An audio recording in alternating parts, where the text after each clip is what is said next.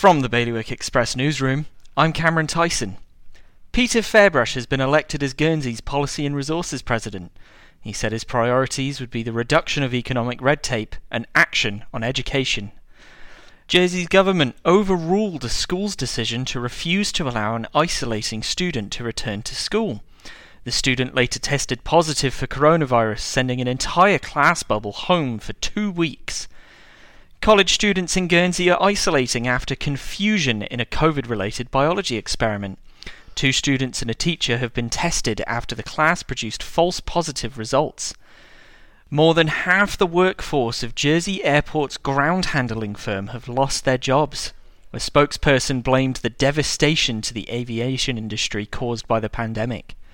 For more on all of today's stories, visit bailiwickexpress.com. Your weather? Sunny periods with a slight risk of showers and highs of 14 degrees. That's Bailiwick Radio News, sponsored by smarterliving.je.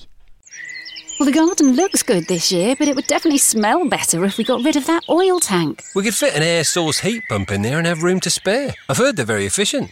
And one third of our electricity is renewably sourced. No more topping up the oil tank. We'd cut our bills and help the environment too. Let's book a home heating survey before it gets too cold to enjoy outdoors. Islanders are already making the switch to a greener future. To book your home heating survey or to find out more, visit smarterliving.je.